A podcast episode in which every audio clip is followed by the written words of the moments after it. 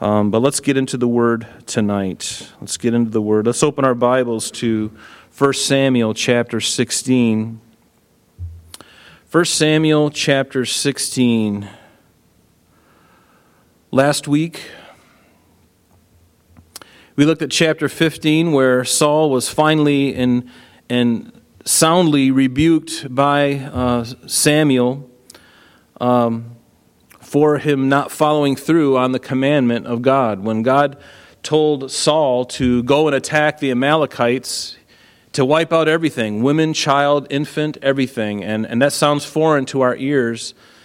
Um, but one thing you have to understand is that uh, children, uh, God, God is a good judge, okay? You don't have to worry about God not being fair. He is the one who is more fair than any judge all the Supreme Court judges together, and even beyond that, he is, he is an, a fair judge. And God knows, I believe that when children are, when their lives are taken at a very young age, and there's some scriptural backing up of this, not a great deal, but I, but I believe because God is good that those children, they go to, they go to glory. And it be, only becomes a, an issue when they become old enough to understand their sin nature and they understand the gospel and reject it. Then they're accountable to that truth and then they are judged accordingly. But I think children, I believe children, um, and so there's a mercy there that you know we could go into that, but I, I, I really um, I'll just stop there because we could uh, spend some time there.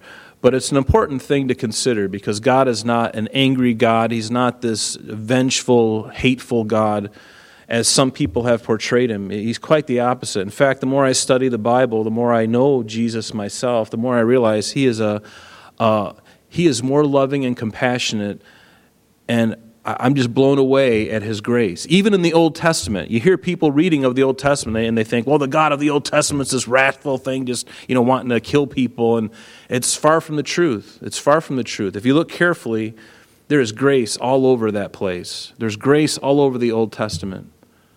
And God is the same. The Bible says that He's the same yesterday, today, and forever. And so the bottom line is God tells Saul a very easy command. Well, it's not easy maybe to implement, but He said, I want you to go into the Amalekites for what they did to the children of Israel when they were coming out of Egypt.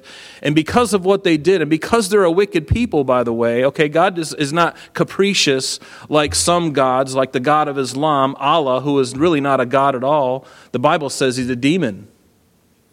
He's a demon. It's a false God. And any false God other than, than God the Father, Jehovah God, is a demonic being. And so, but the God of Islam is very capricious. Just kill.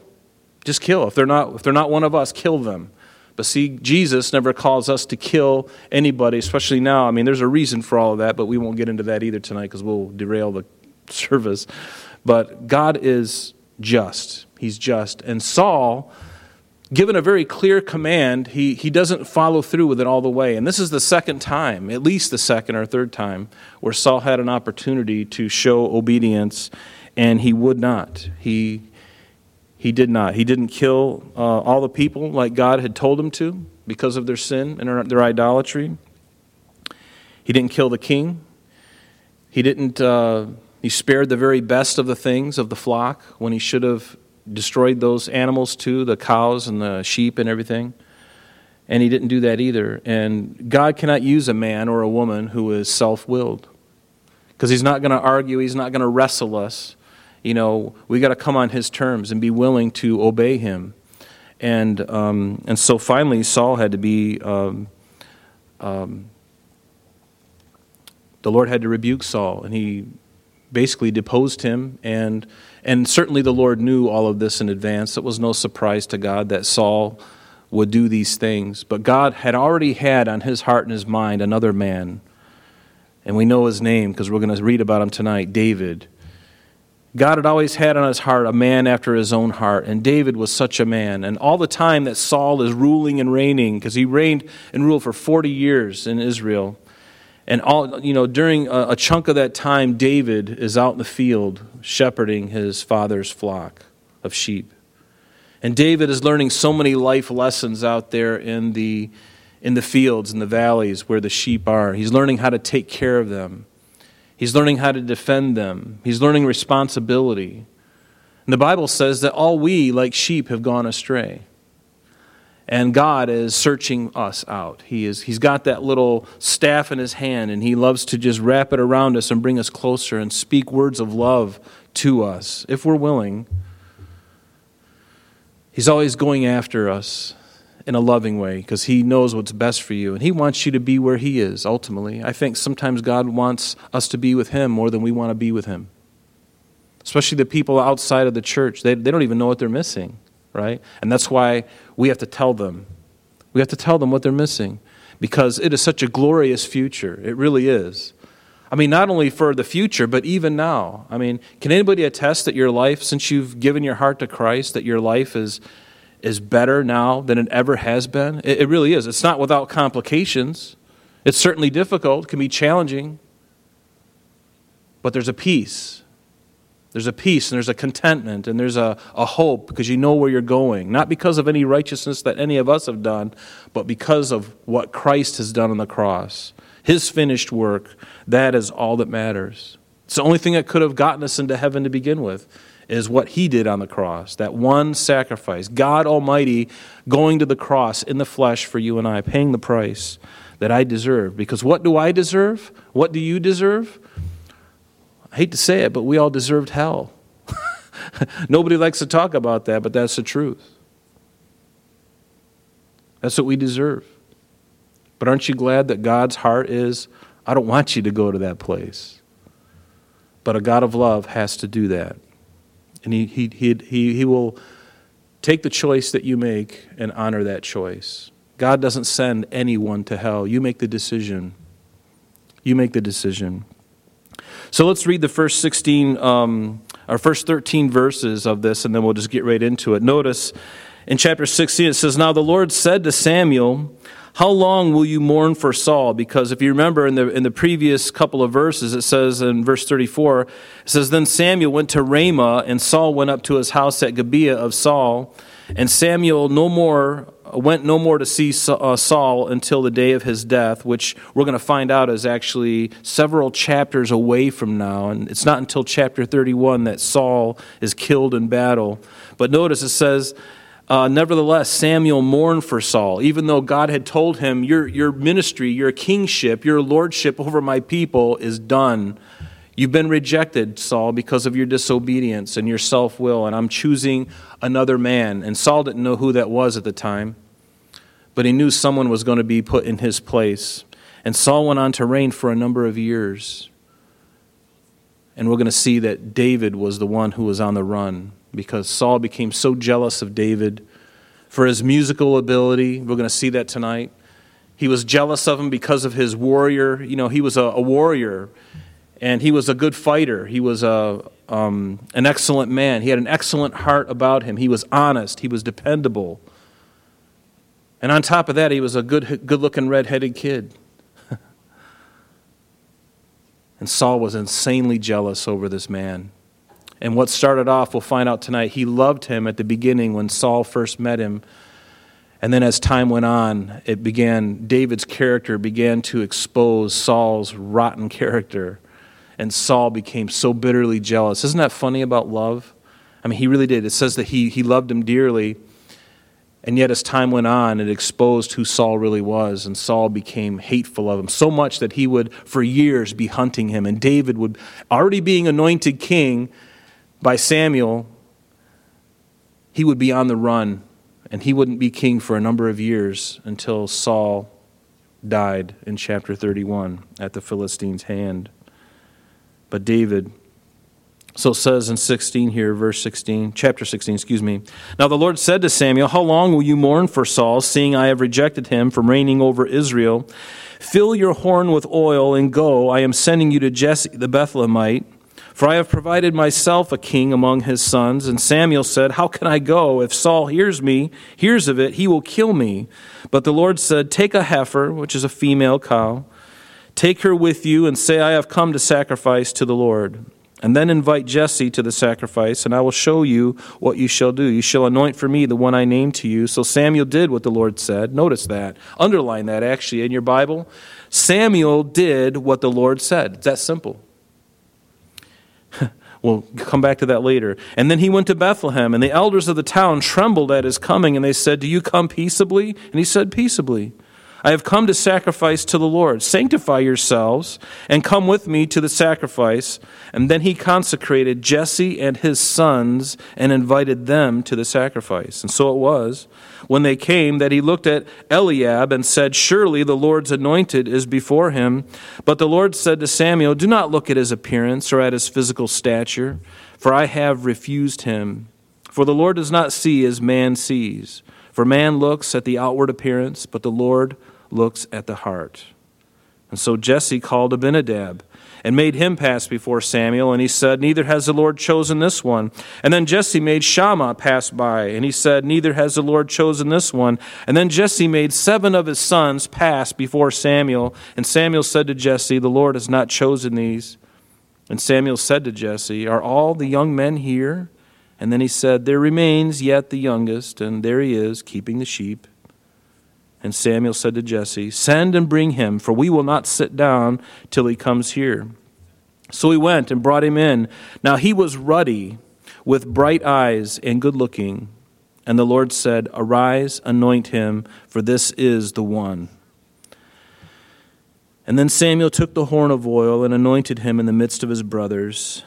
And the Spirit of the Lord came upon David from that day forward and so Samuel arose and went to Ramah, went back home. Samuel, that's his hometown.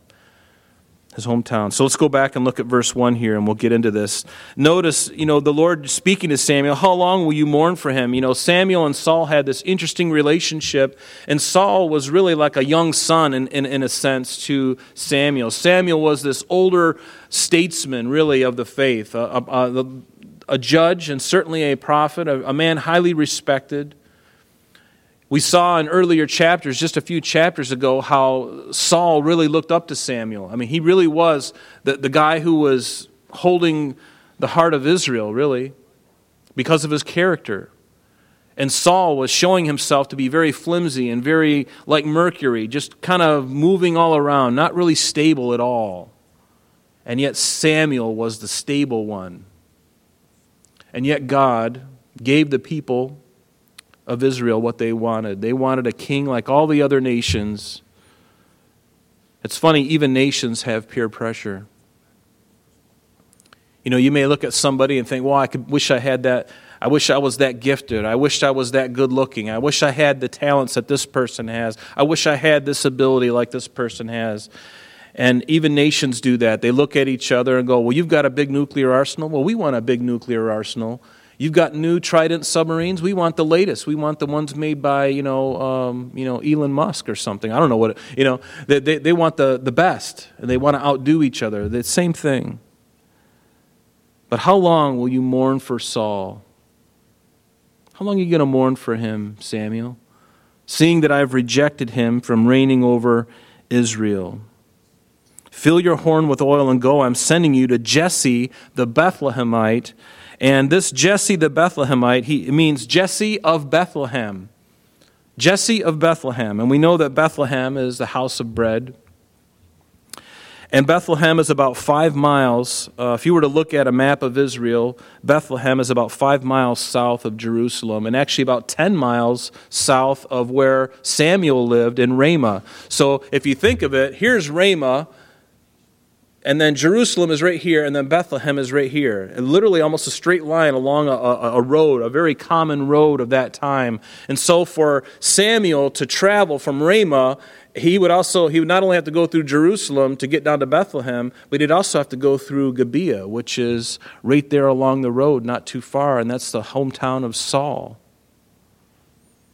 And so we're going to see why that'll be interesting here shortly.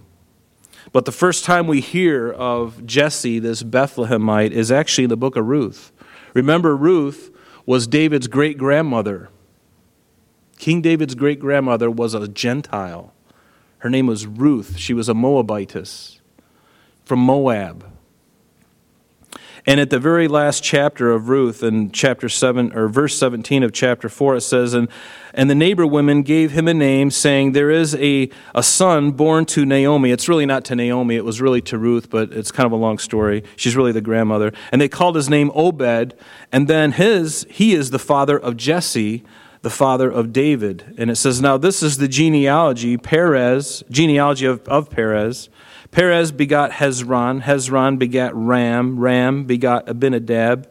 Abinadab begot Nahshon, and Nahshon begat Salmon. Salmon begat Boaz, who we know is um, um, Ruth uh, and Boaz, and they had uh, Obed. And then Obed begat Jesse, and Jesse begat David. And so we see the lineage there, and uh, it's pretty fascinating to understand that. I remember in a few years ago, actually, I guess it was in 2005 now, we were in Israel and we traveled uh, south to, from Jerusalem to Bethlehem. And the bus was driving along this, this road, and it was a big field. And, and, and so the bus stopped, and we got out, and there were these two shepherd, two teenage shepherds, a boy and a girl, and they're both teenagers and they had a bunch of sheep out there. And we, we stopped the bus, we got out, and the, the, the, they, they came over to us. They came over to us, and it was just like a scene out of, it's so surreal, really. And uh, I remember there was this one woman who was with us. Her name, um, oh, brother, it doesn't matter, but she was a 92 year old woman, really sweet lady. She was in a wheelchair. And the sheep are coming up to her, and they're kind of nudging her with their, you know, their face. And and uh, it was a really sweet time, and, and just to see this whole thing. And, and, and, the, and the young boy, he was able to make these sounds to the different sheep, and they would respond to his voice. Little, little silly things, you know. You know, he'd make these weird sounds, and certain sheep would respond, or that he would say he would do something, and they would all respond. It was he had complete control, in a sense, over those sheep. But we got to hang out there and have our photo ops, and of course, they got they got a pretty good payday because everybody's giving them a dollar and they're walking away loaded, you know. So, um, but anyway, Jesse was from this place of Bethlehem, the house of bread, the very place where Jesus was born, several, um, several hundreds of years later. Notice at the end of verse 1 it says, For I have provided myself a king among his sons. Um, you know, again, God gave uh, Israel what they wanted. In Psalm 106, it says, that God gave them their request. Speaking of the, the Israelites going through the desert, He gave them their request but sent leanness into their soul. And there's a funny thing about desiring something so bad and wanting something so bad. If you keep asking the Lord, Lord, I want this so bad, you know, sometimes you got to be careful because you might just get what you ask for. A lot of times the Lord didn't, He never gave me what I asked for because He knew that I couldn't handle it. He knew that I would do wrong things with it. He knew my heart wouldn't be right in it. But there's something about when, when, when, when God really knows that you can handle something, and, and it could be a mate, it could be a, spouse or whatever. And if you're not ready, God may hold off until you're ready because He cares about not only you, but for the, the other person. So he's, he's always looking out for you in that way. And but God gave them what they asked for because they were just bent on it. And finally, God gave it to them, and it turned out to be a disaster. So be careful of what you ask for because if, I, if I'm not submitted to God, if my heart is just, I want my will done, you're going to have a really interesting life. And I don't mean that in a good way. Be not so excited about getting your way. Because I can tell you, if you let God have His way, you're going to be so much better off even though it might sometimes it might be harder in the long run. If you let him have his way in you, be obedient to him. And guys, we're going to talk about that this next uh, Saturday. Obedience. You know, it's important to be obedient to God because if you are, your life's going to be a blessing. It really is. And I can tell you that because I've been on both sides of the fence. And I'm much happier on this side of the fence because I can sleep at night. My heart is surrendered to Him as best I can know. And so it's good to do that. I would encourage you to do the same.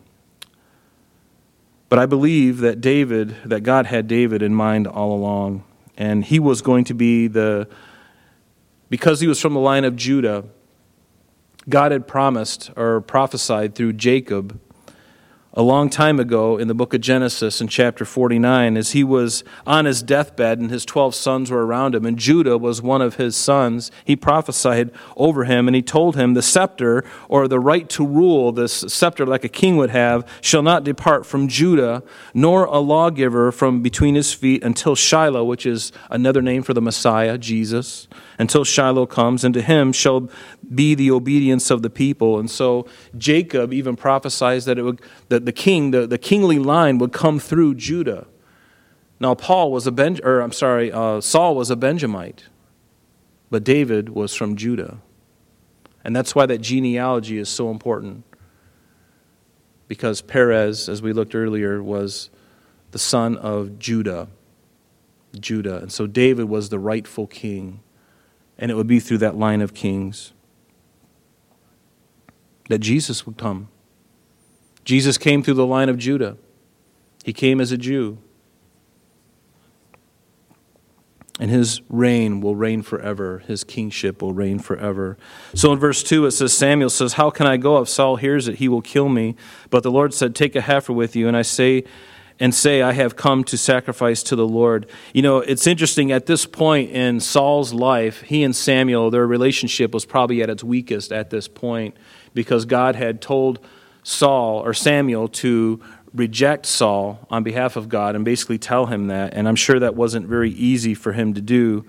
And just the thought that Samuel would think that Saul might kill him leads me to believe their relationship was pretty rocky at this point.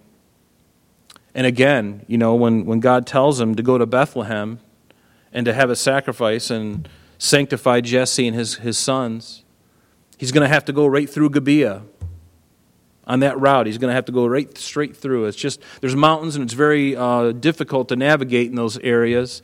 And there's a road, a well worn road going from all these different places.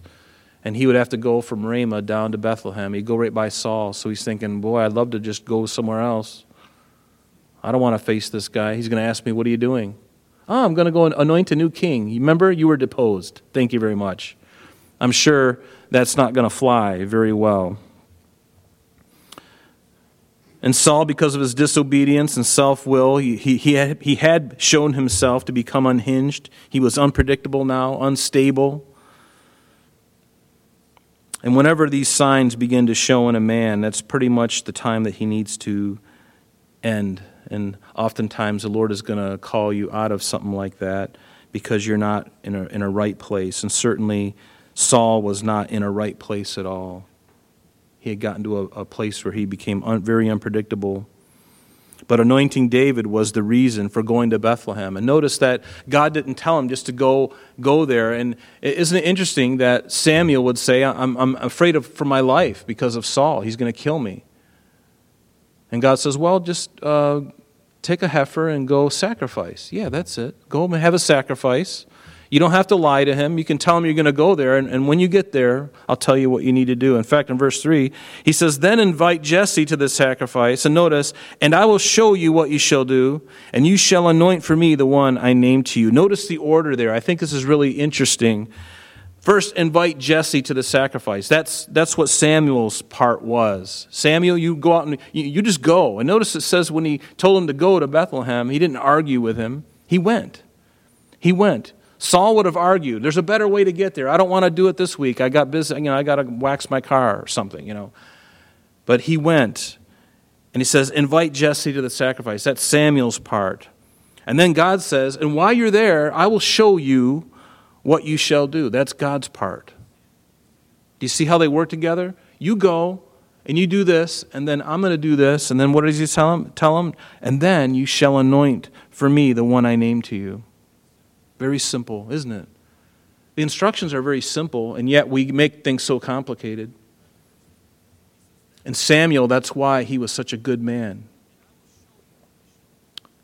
He was obedient. He just simply did what God had asked him to do. And now God was going to have his choice in the king. And notice that the sacrifice was not the main thing on the Lord's heart. It was to anoint king, anoint David as king. And the sacrifice was and is good, but you know what? The Lord is not so much concerned about the sacrifice as he was about his plan for Samuel going to begin with. Remember in, in uh, the last chapter that we looked at in verse in chapter 15, it says, "Has the Lord as great delight in burnt offerings and sacrifices as in obeying the voice of the Lord?" He's more concerned about obedience than he is about the sacrifices. You know, oftentimes we think about the, the things that we have to do for God, and He's like, you know what? All I want you to do is very simple. Just believe what I tell you and be obedient. And yet, that's the thing that we're not. That's the thing that we, we, we bristle against, that we bristle against. We, we, we want our own will done. And yet, it's so very simple, and yet it's so elusive sometimes for people, for us. In Psalm 51, uh, a psalm of David, uh, David in verse 16 of Psalm 51 says, You do not desire sacrifice, or else I would give it. You do not delight in burnt offering. The sacrifices of God are a broken spirit, a broken and a contrite heart. These, O God, you will not despise. He could care less about the sacrifice. That's all fine and good. But I love the fact that God encouraged uh, Samuel's faith and says, You know what? Just go ahead and have a sacrifice there, and while you're there, I'll tell you what you should do. It's a nice way to get him out of trouble. And isn't God a God of mercy? Aren't you glad that He's a God of mercy, that He knows your frame? He knows you're but dust, right? He knows you're just dust. He's willing to meet Gideon. If you look at Judges chapter 7, He's willing to meet Gideon with his frail faith. God is not so angry with you because of a lack of faith or a lack of trust yet. Believe me, the Bible says a, you know, a, a, a, a broken reed, he will, you know, a bruised reed he won't break, and a smoking flax he won't quench.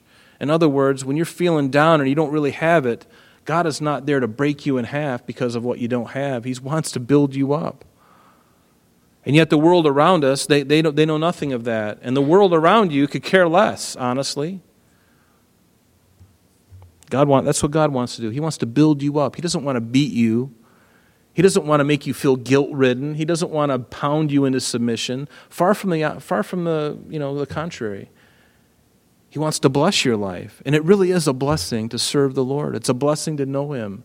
He wants to know, He already knows you, but He wants you to get to know Him. And He wants to bless your life. That's His main thing. So Samuel, verse 4, did what the Lord said and he went to Bethlehem. How? So simple. He did what God said. Go figure. And see, that's something that I need to do. And I want to encourage you to do when God speaks to your heart, or maybe He speaks to you in, in the Word about something. You know, you have a conscience. You were born with a conscience. Oftentimes, you know what the right thing to do is, you just don't want to do it. And let me suggest to you that when you have that sense that you're supposed to do something and, and you know what's right to do it, always do the right thing. Always do the right thing, regardless. God is faithful to fix whatever else happens if you are doing the right thing according to His Word. Does that make sense? It's easy to say, and it's hard to do in practice. That's why you need the Spirit of God. That's why you need the Holy Spirit upon you. I need that too, and you need it too. Are you praying for the Spirit of God to come upon you? You may have the Spirit of God in you. You may be saved. You may be a born again believer, but believe me, that's just the beginning. We need the Spirit of God poured out on us to, to embolden us, to make us witnesses, to give us boldness. We need that to tell people the truth. Boy, the truth sometimes is hard to speak. You know what I'm talking about. It's easy to tell a lie. In fact, that's why lies are told. It's easy. Temporarily until they find out. And now you got to spin a new web to cover up that lie. And then you got to spin up another web to cover that lie. Isn't it better just to tell the truth, even if it hurts? I love it when somebody tells me the truth, even if it hurts. Just give me it. Just tell me. Don't sugarcoat it. Just tell me what it is. Do you desire to, you, do, you like, do you like people lying to you? I don't like people lying to me. I'd rather them tell me the hard thing. Because that's how I grow. That's how you're going to grow. If we lie to each other, we're no different than the world. Don't lie to each other. Say the truth in love. There's the, there's the key to it. In love. Share the truth. Say the truth in love. See, the problem is we don't always do that. We share the truth in bitterness. We share the truth. and bitterness. So Samuel did what the Lord said, and he went to Bethlehem, and the elders of the town trembled at his coming and said, Do you come peaceably? And again, notice uh, Samuel didn't argue, he went. And God is seeking men and women today who love him and are willing to be obedient to him. Are you obedient to the Lord? Or just when it suits you? And as I point my finger out at you, I got three or six of them pointed right back at me because the same thing is true for me. Am I willing to be led by the Spirit? Samuel was. God just says, Go, and I'll tell you what to do when you get there. Sounds like what he said to Abraham Abraham, leave your country and go to, go to a land that I'll show you. Well, where do I go? Just get moving, and I'll tell you. Okay. No roadmap, Lord? No, just get moving. I'll steer you. Don't worry. I'll tell you. And he does. And he gets right to the place where God has him to be. That's hard because we want to be in control. I want to be in control. Believe me, if you're a Christian and you're a control freak, you're going to have a very tough time because there's two wills, yours and God's. And God's not going to wrestle with you. He'll work with you and he's, He loves you and he's going he's to break you if you're willing to be broken. But if you're so stubborn like a mule, you're digging your feet in, you're going to have a tough time. You're going to have a tough time. And your life's going to be a wreck and a mess. Why would you want that? But Saul was willing, to be led by the Spirit. And that's what, that's what worship is. Part of worship is, is sacrifice, but obedience is worship because you're submitting yourself, you're believing in the one who told you to do something, you believe in what he says, and you simply follow it regardless. You don't ask a bunch of questions, you simply do it. And the men were terrified when a prophet came into your town in those days, typically it wasn't a very good thing. He was either going to come and bring a message of warning or even judgment. We see that in the book of Jonah. Remember when he went to Nineveh? What did he tell the Ninevites after, after being regurgitated from this large fish, a whale, we presume? He comes in, his skin is all bleached from the acid of the stomach of this fish. He finally walks into the city after he changed his mind in the belly of the whale. He goes into the city, and what does he tell them? 40 days, and you're getting yours. That's what he tells them. You're toast, 40 days. I did my part, I'm out of here. That was kind of his attitude. That's what happened when a prophet came into the town. So they said, Are you coming peaceably? In verse 5, he said, Peaceably. I'm not going to call down fire yet. I have come to sacrifice to the Lord. Sanctify yourselves and come with me to the sacrifice. And notice, he consecrated or set apart Jesse and his sons and invited them to this sacrifice. Consecration means set apart. God wants to consecrate you and me. He wants to set us aside. What did he say? He says, Come out from among them and be separate, says the Lord. Out from a crooked and perverse generation, right? He said that to Babylon, the people of Babylon. We see it in the Bible in, uh, as we look forward in the, the Babylon that's coming in the, in the future yet, as we are in Revelation. He consecrated Jesse and his sons. We're going to see in a couple chapters that Jesse had eight sons. In fact, in 1 Samuel 17, it says he had eight sons, and the man uh, Jesse was old, advanced in years in the days of Saul, and the three oldest sons of Jesse had gone to follow Saul to the battle. The names of his three sons who went to the battle were Eliab, the firstborn, next to him Abinadab, and the third Shammah. And we don't hear about what the other three or four uh, guys, what their names are, but finally we get to the very eighth, and David was the youngest, and the three oldest followed Saul. So, verse 6 of our text tonight, it says, So it was when they came that Samuel, he looked at Eliab, who was the oldest son. And in that culture, the, the oldest son, the firstborn, was the heir. He was the one who was to get the, the largest portion of everything. And so it would be very natural for Samuel to look at him. And he was the tallest, probably a good looking guy. But even Samuel was still looking after the natural things. He was looking like he looked at Saul, like the whole nation looked at Saul. Wow, he's so big and beautiful, and his, his golden locks. You know, I mean, he probably looked like Fabio. I mean, this guy. He just, you know, the, the beautiful hair and the flowing hair, just kind of, you know, like that, and it just kind of swishes. I could have a lot of fun with that.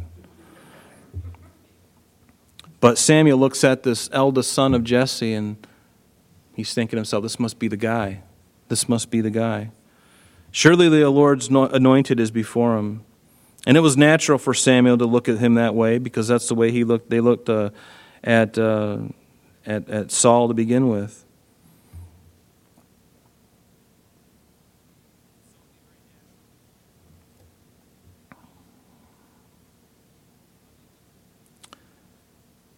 But David was so different. David was so different than Saul.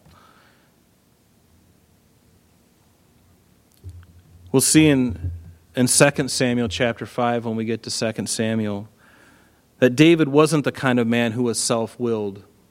He was a man who was governed. He loved God. He loved him and he was willing to be obedient to him. In fact, in 2 Samuel chapter 5 verse 17 it says that when the Philistines when this is going forward when David was king when the Philistines heard that they had anointed David over king of Israel, all the Philistines went up to search for David, and David heard of it, and he went down to the stronghold. And the Philistines also went out and deployed themselves in the valley of Rephaim. And notice what David did. David inquired of the Lord. This is something we really didn't see Saul do too much. But David inquired of the Lord, Shall I go up against the Philistines? Will you deliver them into my hand? And the Lord said to David, Go up, for I will doubtless deliver the Philistines in your hand. And so it goes on and it says that David um, uh, goes against them again. And normally you'd think, well, just do the same thing again, right? You don't need to inquire this time. God's going to give you the victory again, right? But what does David do? Does he just presume upon God? Or does he ask, inquire of him again? And he does. He doesn't take anything for granted. And see, this is a man after God's own heart. This is a man who loves the Lord. who's willing to be obedient, unlike Saul. Saul wasn't an obedient man, he was a self willed man, but David was of a different character. It says, Then the Philistines went up once again and deployed themselves in the valley of Rephaim, and therefore David inquired of the Lord again, and he said, Shall I go up? Or, and then the Lord, the Lord told him, You shall not go up, but circle around behind them and come upon them in front of the mulberry trees. And it shall be when you hear the sound of the marching in the tops of the mulberry trees, a sound that supernaturally God was going to bring, then you shall advance quickly, for then the Lord will go out before you to strike the camp of the Philistines. And so David did so. Notice, he, he did it. It sounded crazy to him. He's never had anything like that happen before, but he was a man under authority, and he knew that. And he's willing to submit himself. And I want to encourage you, too be patient with the Lord. Be patient and wait upon Him. Because impatience, ambition, it'll not only shorten your life, but it'll make your short life miserable.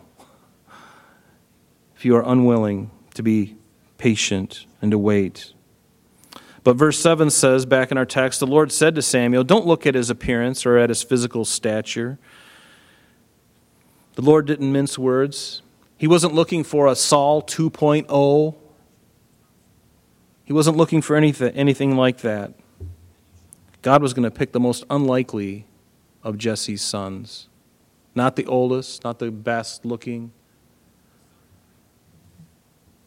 And again, it's very natural to size things up. That's what we do as Americans. We do it every day and we don't even realize it. We judge by the outward by, by, by the outward picture that we see. Very seldom do we walk by faith. We size everything up in the flesh and the natural. I can tell who you are based on how you're dressed. I know, you know, you, we, we tend to do that. We tend to look at people and pigeonhole them because of where they're at, how, they're, how they look, how much money they make, what are they driving. We automatically come to these conclusions, and you got to be careful. You don't judge a book by its cover. And that's really the message for tonight. Because we're going to see that you know, Samuel standing before Jesse's sons, and, you know, he's looking at all these sons, you know, the lineup. And he's looking at the tall. This must be the one. He looks kind of looks, looks like Saul. No, don't. God didn't have um, God didn't have anybody in mind but David. In Jeremiah 17, it says, The heart is des- deceitful above all things and desperately wicked. Do you find that's true of your own heart? It's true of mine. It's desperately wicked. I need Jesus. Do you need Jesus? I need him, even though I know him and I know his spirit indwells in me, and I hope he does you. I need him. I can't go on a, a I can't go on a vacation. I need him every single day of my life. I need the assurance in my heart that I'm a child of God, and he gives that to me. I want to I want to hear from him as I read his word every day. Get into a healthy, holy habit of reading every day, systematically through the Bible, even if you don't understand it. Don't worry about your understanding, okay? Just read through it, get to know Him, and pray and say, Lord, help me to understand what this is. David, speaking to Solomon in the latter part of his years, the, the Lord said to Solomon, in 1 Chronicles 28, verse 9, he says, The Lord searches all hearts and understands all the intent of the thoughts. So, David, as he is old and his son, Solomon is very young, he's sharing that with him, preparing him for being a king and, and providing all the materials necessary to build this great temple because God says, David, you can't build the temple, but your son can build the temple. And so David's like, well, if I can't build it, I'm going to make everything ready for my son that when he's old enough, he's going to have everything ready. All he's got to do is implement. Even the very plans of the temple were given to David by the Spirit, it says, which I think is really interesting. God gave him.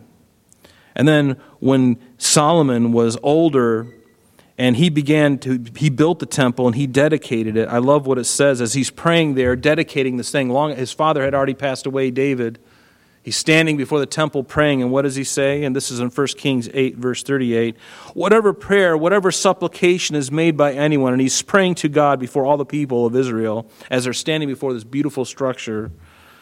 Whatever prayer god whatever supplication is made by anyone or by all your people israel then when each one knows the plague of his own heart and spreads out his hands toward this temple, and here it is, then here in heaven your dwelling place, and forgive and act and give to everyone according to all his ways, whose heart you know, for you alone know the hearts of all the sons of men. I love that. He knows us intimately. I don't even know myself, but God knows. And you think, you might think that you know yourself but aren't you betrayed by that when you find yourself in a situation that you didn't know how you'd respond, and all of a sudden it happens kind of spontaneously, and you respond and act in a way that kind of betrays how you thought you really felt about something? It's part of growing, isn't it? it's kind of like the Lord taking the mask off and say, "Oh, you talked a big game." You know, you said you were all this, and if this happens, man, Lord, I'm going to be right there. And then He allows you to come into a situation like that, and you find yourself, you know, tucking your tail and running away. We don't even know ourselves, but God knows. I'm so glad my, I'm in this palm of His hand. Aren't you glad that you're in the palm of His hand? You don't have to worry.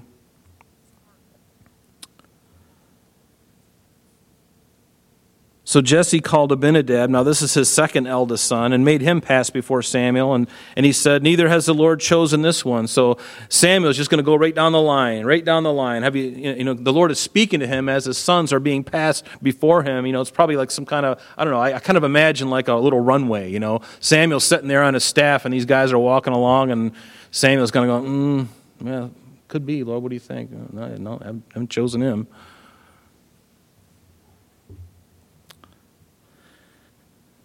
It doesn't mean that God didn't love these men. You know, God chooses whom He wills, He's got a plan for your life.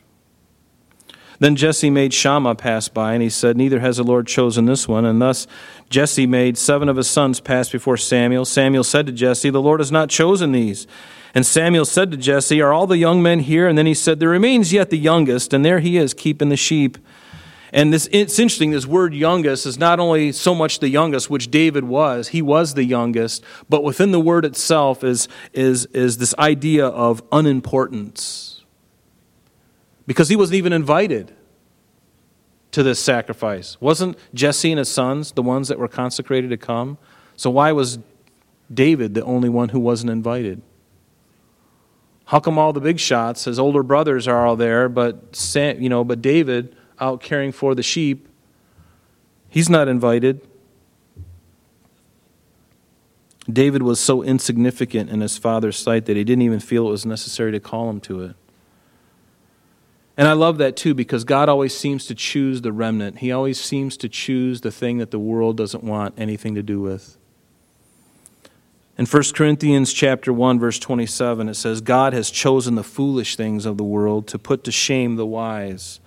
And God has chosen the weak things of the world to put to shame the things that are mighty, and the base things of the world, and the things which are despised, those God has chosen, and the things which are not, to bring to nothing the things that are, that no flesh should glory in his presence. David, as this young stripling out in the field, a very hated job. Nobody wanted to do it. That's why he was doing it. All of his brothers are like, you know, I, that's not important enough for me. I don't want to have anything to do with sheep. David's like, I'll do it. What a great responsibility. As God was shaping this young boy out in the fields. I don't know, I get carried away with this thought, you know, just him all the time, you know, Saul is ruling and reigning. You know, David is out in the field. He's completely unaware of anything. He's out under the stars at night. He's, he's, he's protecting the sheep from the wolves and the bears and the lions with his staff and his rod. He's going through and he's, protecting them, watching over them. And yet nobody really cared about him, but God cared about him. And God saw something in his heart as he was out there alone in the fields at night or in the daytime and even into the evening as he was bringing the sheep home or even staying out there in the, she- in the, in the fields at night and building a perimeter around them and staying there with his staff and his rod. And we're going to see David, you know, after he is anointed king, he's going to be very quickly hunted by Saul. He's going to endure a lot of suffering, years of suffering, being hunted by Saul, this one who is jealous of him. And it sounds very similar to Jesus. He suffered greatly at the hands of man.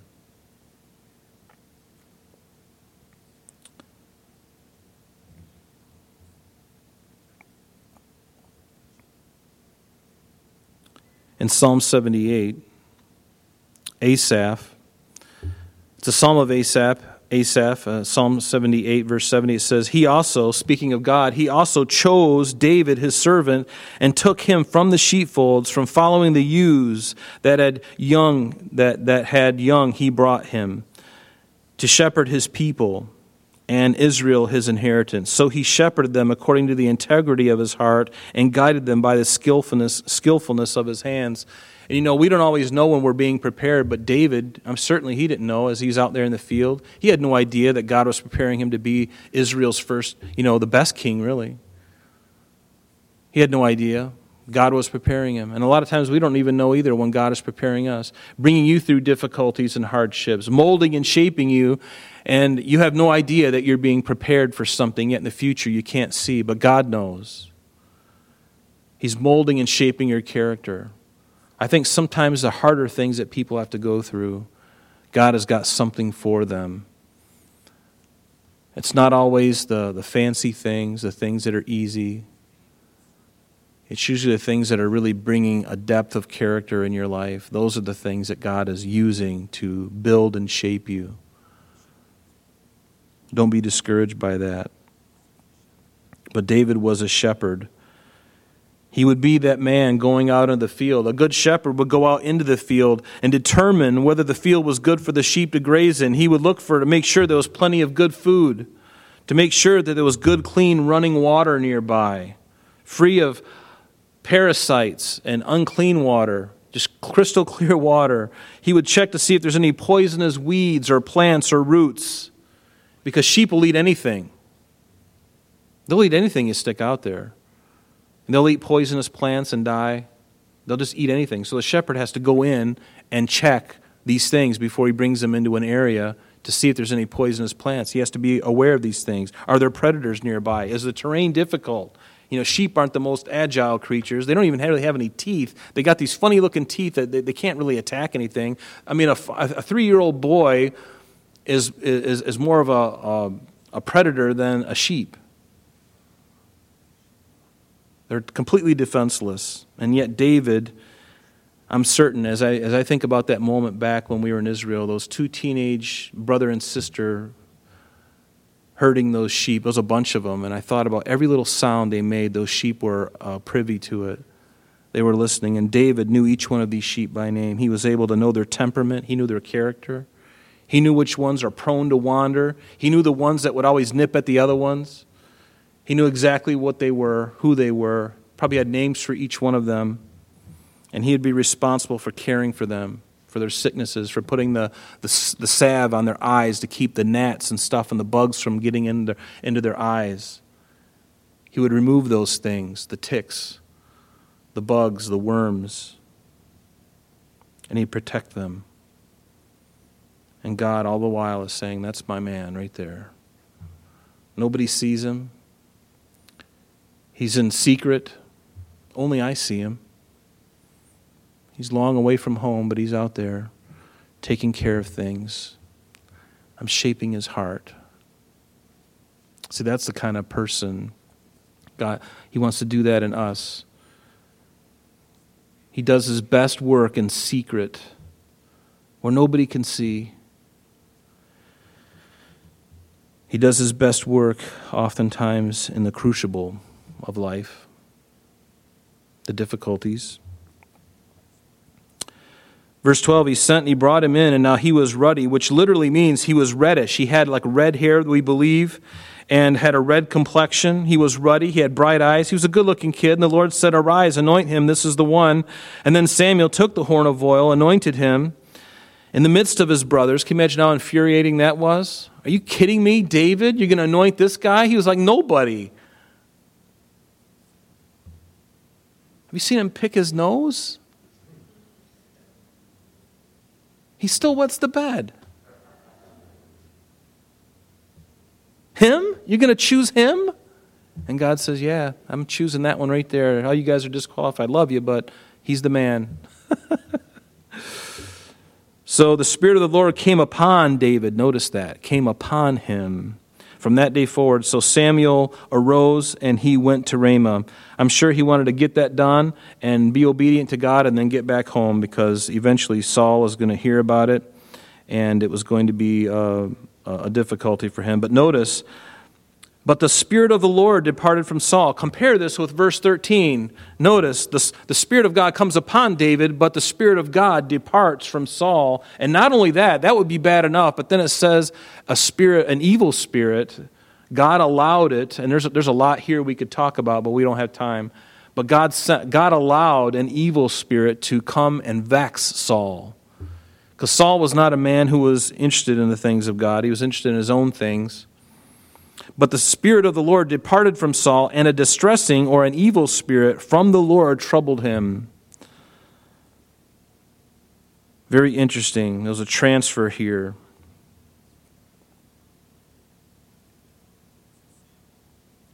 I don't believe that Saul was possessed necessarily by an evil spirit, but I believe he was being vexed by an evil spirit. See, a true born again believer, if you're born again, you cannot be possessed by the devil. You can be messed with, you can be oppressed, you can be um, harassed and opposed and troubled. But if the Spirit of God is in you, there's no way the, another spirit, an evil spirit, can come in. The Bible says, Greater is He that is in you, meaning the Spirit of God, than He that is in the world. Remember, God is on the throne, He, he, he has all power. He has all power. And we're going to see this distressing spirit come on Saul other times in Samuel, in chapter 18, verse 10, chapter 19, verse 9. We're going to see it happening in, uh, in this chapter in verses 14 through 16 and even verse 23. Same kind of thing. And God is in control. I would encourage you to read Matthew chapter 8, verse 28 through 32. talks about God having control over, over demonic spirits, even. He would cast them out. He had the power to cast them out and actually tell them where to go. They would say to him, Are you going to cast us into the abyss? Are you going to you know, uh, torment us before the time? Allow us to go into the herd of swine. And Jesus said, Okay. Pigs weren't supposed to be there anyway. And the pigs had more sense than human beings. They ran down the herd and perished in the water in Galilee. But demons don't have free reign, they have to ask God. I would encourage you to look at Job chapter 1, verses 6 through 12. Anything that happens to a believer, or not a believer, but any, anything that actually happens to any of us that is derogatory, they have to ask. They, they're not just free agents, they can't just mess with you. And God allows certain things to straighten you out, to help you, to get you, get you to look up. I've noticed that in my own life. He never does it to harm you. The devil wants to harm you, he wants to kill you, he wants to destroy you. And God will only allow a certain measure, and it's measured by God. You read Job chapter 1, verses 6 through 12, and God says, You can do this, you can do that, but this you cannot do. Be on your way. See, God knows the end of it. He knew Job's heart. He knew what Job would do. It's an unfair advantage that God has, and I love that about him because he knew Job wouldn't curse him to his face. Job would hang in there. He would struggle, but in the end, God would give him double what he lost. You can look at that. But nobody tempts God, and God doesn't tempt anyone else. So the servants, Saul's servants, said to him, Surely a distressing spirit from God is troubling you. And let our master now command your servants who are before you to seek out a man who is a skillful player on the harp. And it shall be that he will play with his hand when the distressing spirit from God is upon you, and you shall be well. And you know, godly worship music is something the devil hates. He hates worship. He himself wants to be worshiped. That was his whole problem because the Bible says in uh, Ezekiel 28 that the, the, the, pipes and the tabrets and the, the, these things, I mean, there was something about Satan that was very musical, and it's no surprise to me. You can read that in Ezekiel 28, by the way. There was something about, he was a music man. He was the one responsible, we believe, to bringing, at one point, bringing the worship of all of creation before God. And then he said, you know what? And God gave him the ability to choose of what he was going to do. And he says, you know what? I'm tired of bringing worship to you. I want that worship. I want to be the guy with the electric guitar and the stack of Marshall amps behind me. I want to be Jimmy Page. I want to be Eddie Van Halen. I want the adoration. I want the worship. And that was where his problem was. But it's interesting that David was a very skillful player on the, on the, on the harp, or it was a, a lyre, actually, a, a, a guitar like instrument. And he was able to play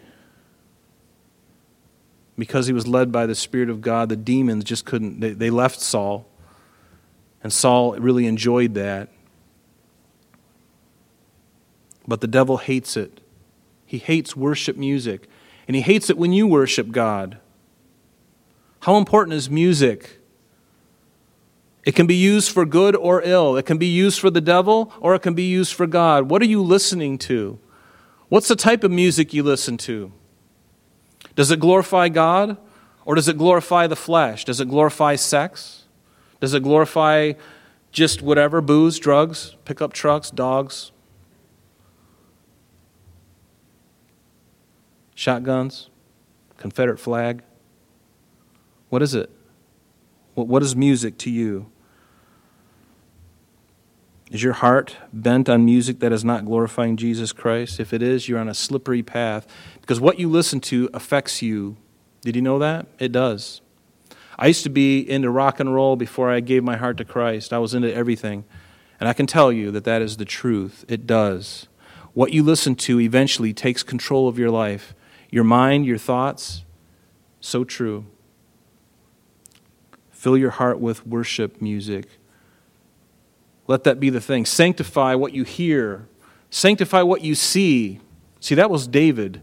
He knew that. And the benefits of that blessed Saul.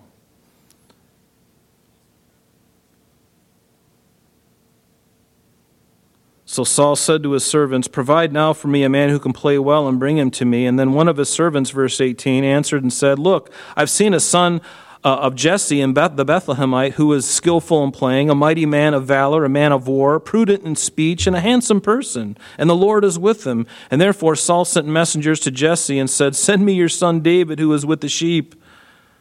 I mean, think about. David's out there in the, you know, who knows? Maybe he was out there in the field, just sitting there with a, you know, next to a rock with his guitar, you know.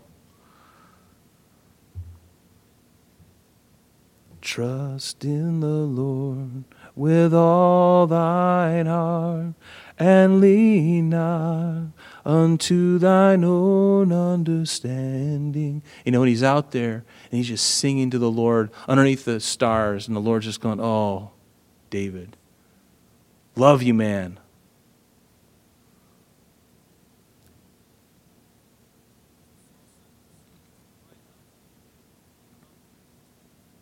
And Jesse took a donkey loaded with bread, a skin of wine, and a young goat, and sent them by his son David to Saul.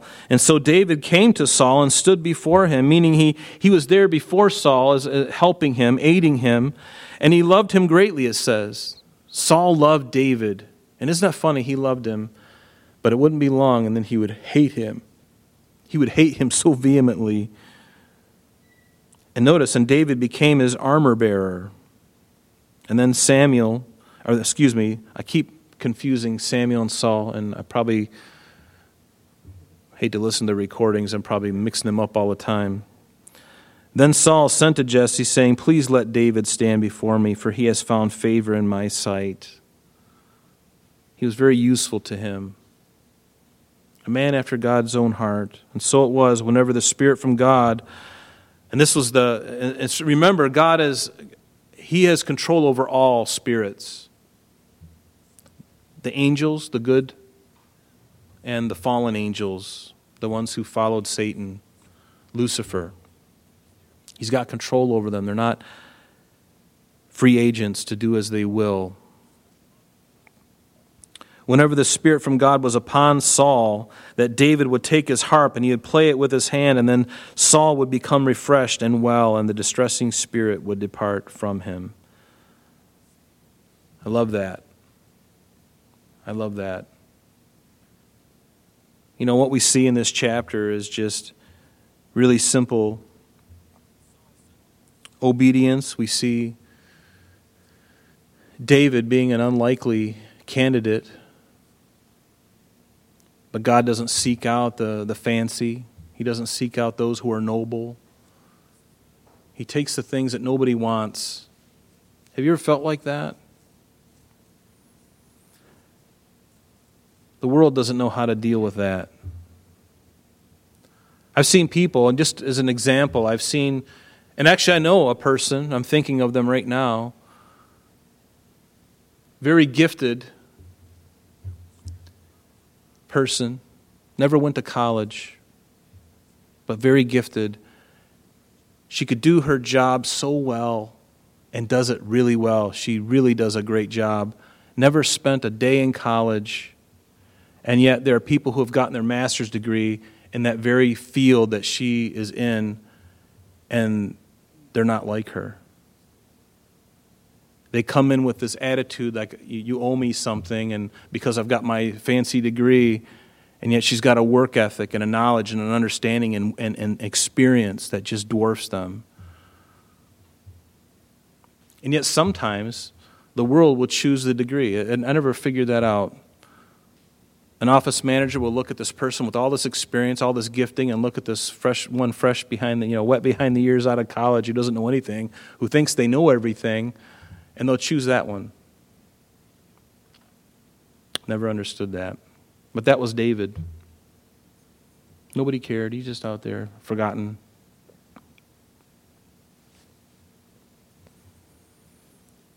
Have you felt that way?